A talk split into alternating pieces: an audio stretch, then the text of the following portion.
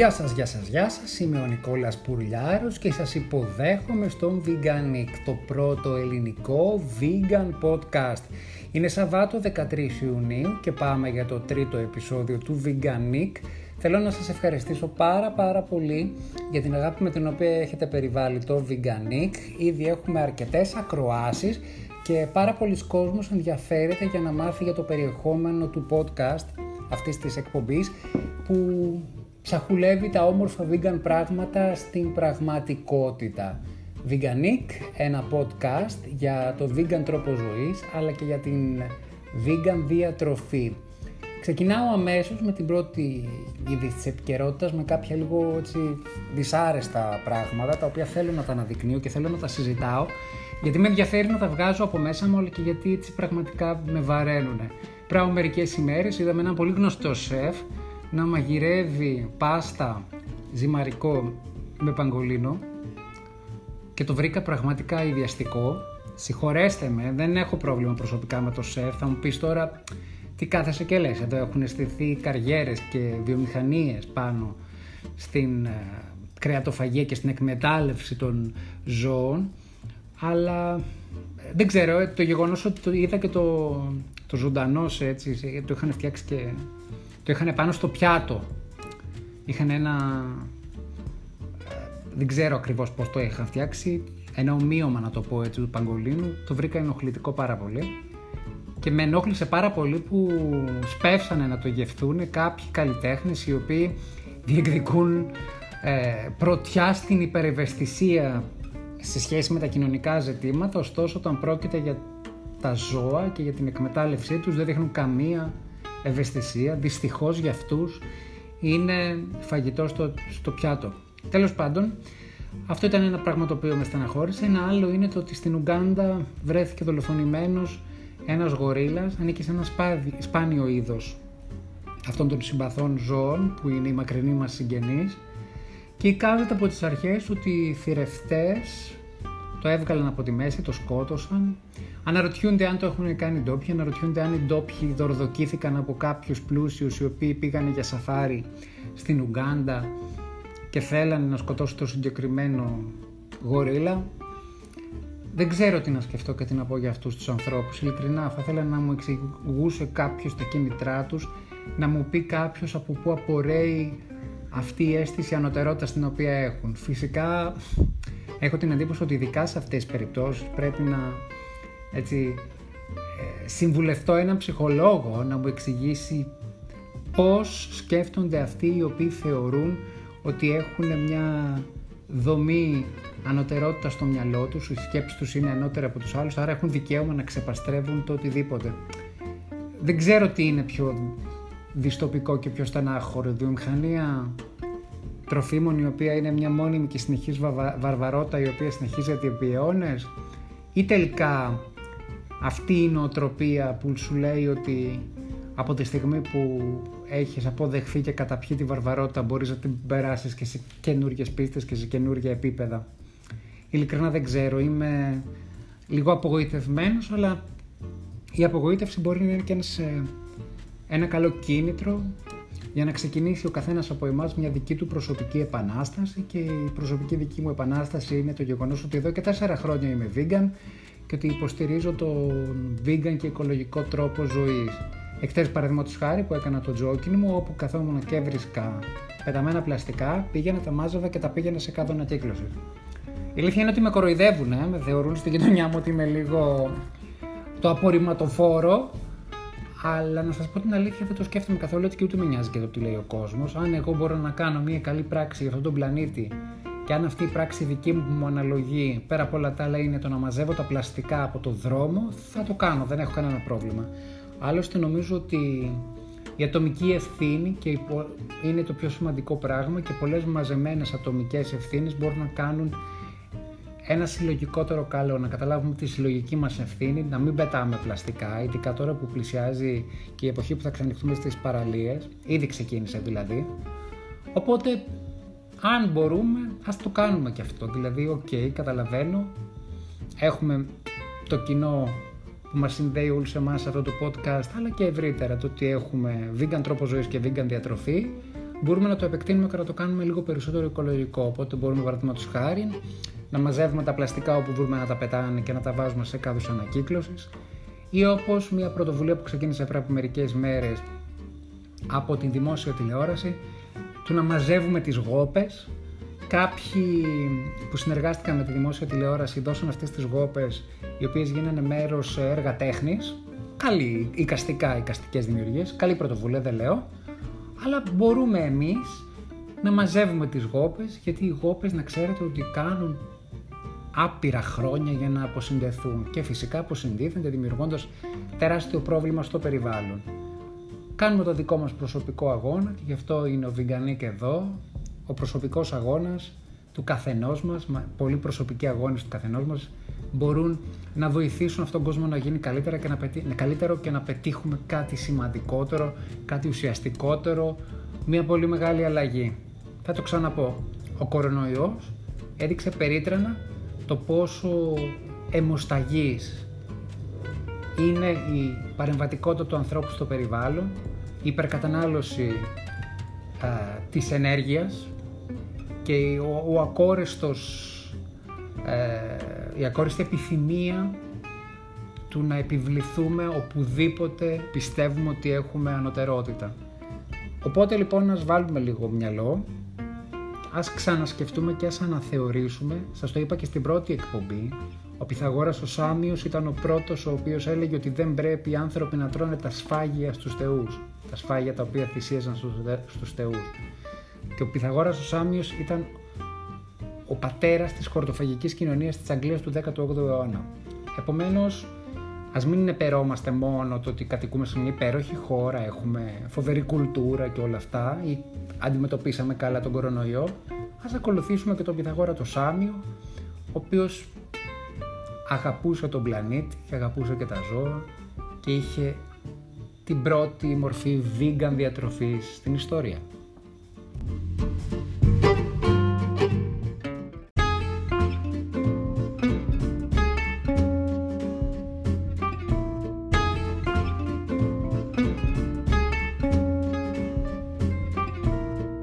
Ο Χιούγκο και ο Ρος είναι δίδυμοι αδερφοί είναι δίδυμα αδέρφια, αποφάσισαν να κάνουν ένα πείραμα για να δουν την, ε, την αποτελεσματικότητα της διατροφής στο σώμα τους ακολουθώντας δύο διαφορετικές εντελώς φιλοσοφικές σκέψεις διατροφής.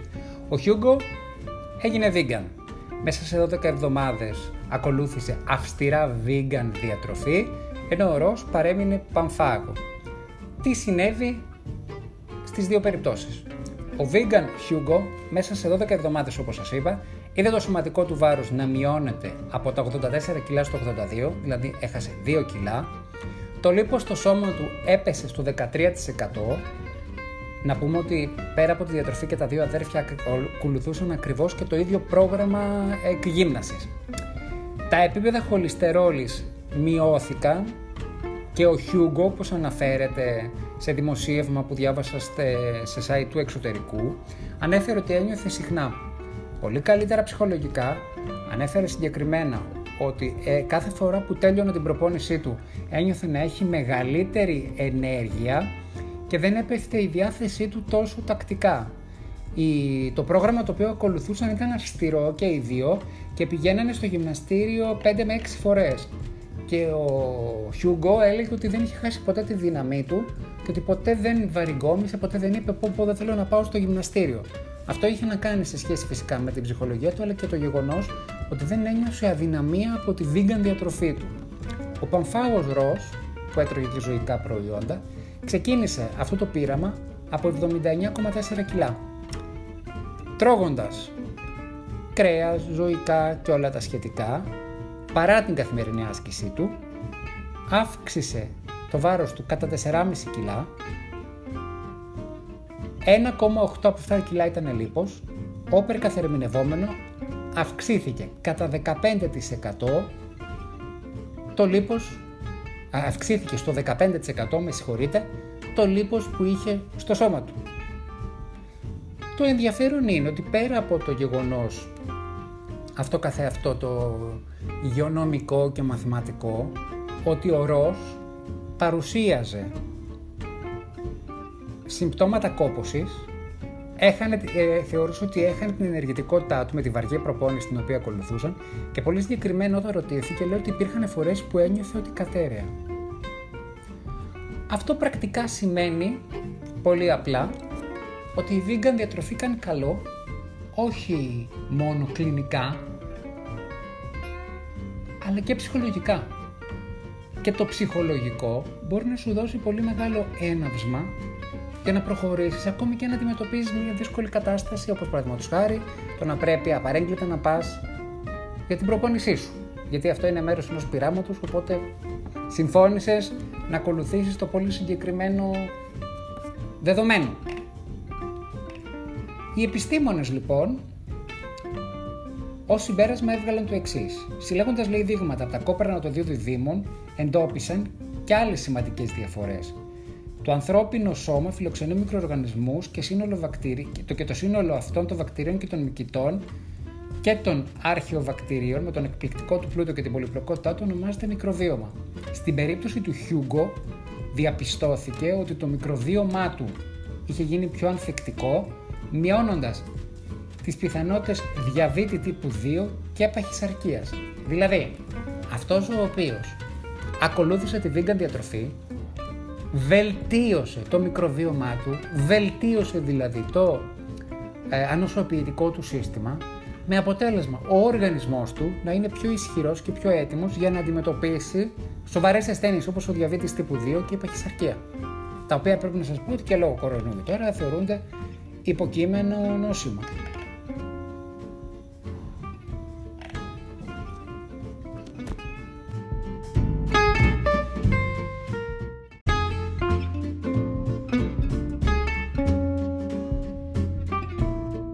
Όσοι με ακούτε από την πρώτη εκπομπή είμαι βέβαιος ότι θα θυμάστε ότι πάντα το τρίτο μέρος του Veganic το αφιερώνω στη γαστρονομία.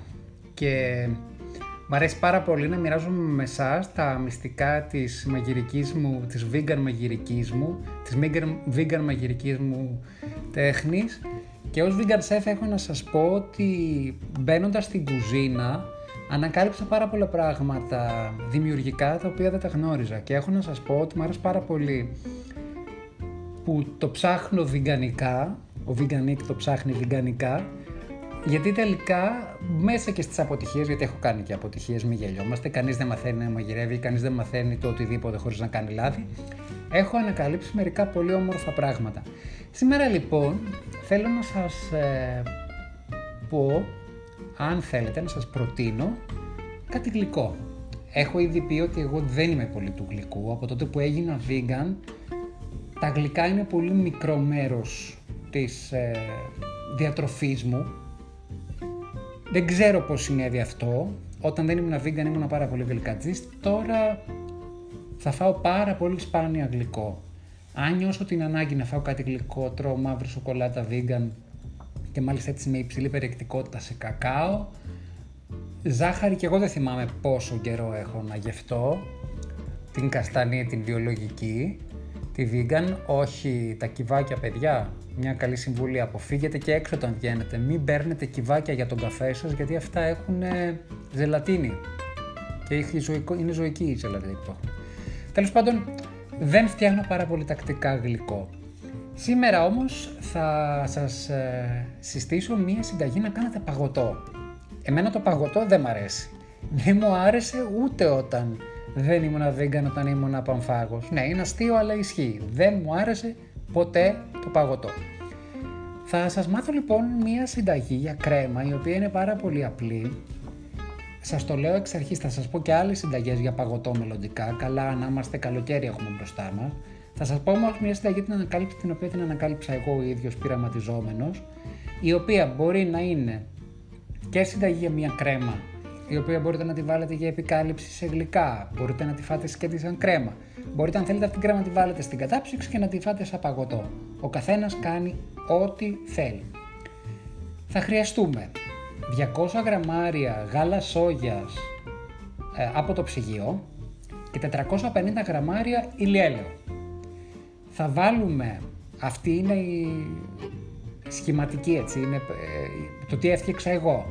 Αν θέλετε, διπλασιάζετε τις ποσότητες γιατί μπορεί να έχετε οικογένεια. Εγώ είμαι single, οπότε μιλάω μόνο για μένα. Εγώ μιλάω για έναν άτομο. Νομίζω ότι άντε και δύο θα μπορούσαν να είναι αυτή η συνταγή. Στην περίπτωση που θέλετε κάτι περισσότερο, αναπροσαρμόζετε εις διπλούν, τριπλούν, θα κάνετε τα μαθηματικά, εγώ δεν είμαι καλός, θα τα κάνετε και θα βρείτε την άκρη μόνοι σας. Λοιπόν, επιστρέφω. 200 γραμμάρια γάλα σόγιας, 450 γραμμάρια, 200 ml γάλα σόγιας, 450 ml ηλιέλαιο. Βάζουμε το γάλα και το ηλιέλαιο σε ένα δοχείο, παίρνουμε το μπίπερ μας και το χτυπάμε. Το χτυπάμε, το χτυπάμε, το χτυπάμε, το χτυπάμε. Στην αρχή απλώς αυτό θα είναι πηχτό. Θα το χτυπήσουμε αρκετή ώρα έτσι ώστε να γίνει κρεμόδες, όχι πηχτό, να γίνει κρέμα. Στην περίπτωση που θέλουμε να γίνει πιο σφιχτή κρέμα, θα βάλουμε λίγο περισσότερο ηλιέλαιο. Αυτό αναπροσαρμόζεται ανάλογα με το πώς το αρέσει το καθένα. Εμένα δεν μου αρέσει η κρέμα να είναι πολύ compact, να κόβεται σαν πάστα που λέγαμε παλιά. Μ' αρέσει να είναι ρευστή. Αλλά αυτό είναι γούστο του καθενός. Το γάλα σόγια το οποίο θα πάρετε, από τη στιγμή που το προορίζετε για κάτι γλυκό, μπορεί να έχει και ζάχαρη μέσα. Εγώ δεν το αγόρασα με γλυκό με ζάχαρη, γιατί γενικότερα δεν θέλω να Θέλω να προσθέτω, καλύτερα να λείπει και να προσθέτω παρά να υπάρχει και να μην μπορώ να αφαιρέσω. Εγώ λοιπόν πήρα ουδέτερο γάλα σόγιας, βιολογικό, ε, το ανέμιξα στα 200 ml με τα 450 ml ηλιέλαιο, βγήκε μια πολύ ωραία κρέμα, την οποία αν τη βάλετε στο ψυγείο έτσι από μόνη της, θα είναι μια κρέμα βανίλιας. Τι μπορείτε να κάνετε με αυτήν; Αν τη βάλετε στην κατάψυξη, παγωτό. Αν τη βάλετε στο ψυγείο, θα είναι μια κρύα κρέμα βανίλιας. Τι μπορείτε να κάνετε με αυτήν; Μπορείτε να παίξετε. Να βάλετε κακάο, να βάλετε καφέ και να το κάνετε παγωτό τύπου μόκας. Εγώ δεν θα έκανα τίποτα από τα δύο. Εγώ το έκανα κρέμα στρατσιατέλα, δηλαδή έκοψα κομματάκια όχι πολύ λεπτά, έτσι για να τα καταλαβαίνει το στόμα και το δόντι. Πικρή σοκολάτας, κακάο 72%. Έκοψα vegan μπισκότα χωρίς φινικέλαιο παρακαλώ, μεγάλα κομμάτια επίσης, έτσι ώστε να τα καταλαβαίνω στο στόμα. Άλλη φορά, όταν έκανα τραπέζι, εκεί μέσα έβαλε γλυκό του κουταλιού. Τακτικά μου αρέσει και φτιάχνω πορτοκάλι. Θα σας δώσω μια άλλη φορά συνταγή για πορτοκάλι. Οπότε πήρα το πορτοκάλι μου, το έκοψα και το έβαλα εκεί μέσα. Έβαλα και σταφίδες, έβαλα και ανανά, έβαλα και ξηρούς καρπούς, Δηλαδή έκανε το γνωστό παγωτό που τρώγαμε όταν ήμασταν πιτσιρικάδες που εγώ δεν το πολύ έτρωγα, αλλά εν πάση περιπτώσει έβαλα δηλαδή μέσα ψιλοκομμένα φρουτάκια γλασαρισμένα, ψιλοκομμένα, ψιλοκομμένους ξηρούς καρπούς και έγινε ένα τέλειο παγωτό. Αυτό μπορείτε να το κάνετε και να το έχετε ως μια κρύα κρέμα. Αυτή τη κρύα κρέμα μπορείτε να τη βάλετε ως επικάλυψη, αν κάνετε vegan cake. Μπορείτε να κάνετε και να παίξετε ό,τι θέλετε με αυτή την πάρα πολύ ωραία συνταγή στην περίπτωση που θέλετε να είναι πιο ρευστή η κρέμα σας, μπορείτε να προσθέσετε λίγο ηλιέλαιο, 50 ml επιπλέον, και αφότου γίνει σφιχτή αυτή η κρέμα, να προσθέσετε ένα άλλο γάλα της αρεσκίας σας, λίγο, όχι πολύ, ας πούμε ένα φλιτζανάκι του εσπρέσο, full, μεγάλα καρύδας, μεγάλα φουντουκιού, μεγάλα αμυγδάλου, ό,τι μπορεί να σας αρέσει. Εγώ δεν το έμπλεξα. Αλλά μπορείτε να το κάνετε. Προς Θεού όχι πολύ για να μην γίνει νερουλί. Θέλουμε να είναι κρέμα γευστική, νόστιμη, να έχει φρουτόδη γεύση. Μπορείτε αν θέλετε να βάλετε μόνο και φρούτα. Φρέσκα. Και να το κάνετε συνοδευτικό, να την έχετε την κρέμα σας στο ψυγείο και το βράδυ αν θέλετε να μην φάτε κάτι άλλο ρε παιδί μου, να βάλετε φρέσκα φρούτα από πάνω και να το συνδυάσετε. Σας συνιστώ να μην προσθέσετε ζάχαρη, Σας συνιστώ να μείνει ουδέτερη και από εδώ και πέρα, αν σας πιάσει μία και θέλετε κάτι γλυκό, προσθέτε ρε παιδί μου, ε, πώς το λένε, σιρόπι σφένταμο, σιρόπι αγάβγης, ό,τι θέλετε. Αλλά αυτή η συνταγή είναι πάρα πάρα πολύ ωραία για να μπορέσετε να παίξετε με τις γεύσεις. Και συγκρατήστε την, θα την ξανασυναντήσουμε σε πολλά άλλα γλυκά τα οποία κατά καιρούς τα έχω δοκιμάσει, τα έχω σερβίρει, παιδιά δεν τα τρώω. Αλλά ξέρω πάρα πολύ καλά, με τα λέγω γνώστο σας λέω και ξέρω ότι αυτό το παγωτό θα σας ξετρελάνει. Αυτή είναι μία συνταγή. Θα σας δώσω και πολλές άλλες συνταγές για παγωτά. Καλά να είμαστε. Και κάπου εδώ τελειώνει το σημερινό επεισόδιο. Είμαι ο Νικόλας Πουρλιάρος. Ήταν το podcast Veganic, το πρώτο vegan podcast στα ελληνικά, το πρώτο ελληνικό podcast για το vegan τρόπο ζωής. Με βρίσκεται στα social media μου, στο Νικόλας Πουρλιάρο, στο Instagram, στο Facebook και στο Twitter. Και να σας πω ότι ο Veganic ανεβαίνει κάθε... Ε, ανεβαίνει τρεις φορές την εβδομάδα και μπορείτε μέχρι στιγμής να μας βρείτε σε έξι πλατφόρμες, στο Anchor, το Breaker, το... Ε, αχ, τα ξεχνάω, το Pocket Cast, το Radio Public, το Spotify. Και σύντομα ελπίζω να μπορούμε να μπούμε και στο Google Podcast και στο Apple Podcast γιατί η πλατφόρμα σιγά σιγά μας βάζει. Όσο αυξάνονται οι ακροάσεις, μεγαλώνει η παρέα, μπαίνουμε και σε περισσότερες πλατφόρμες.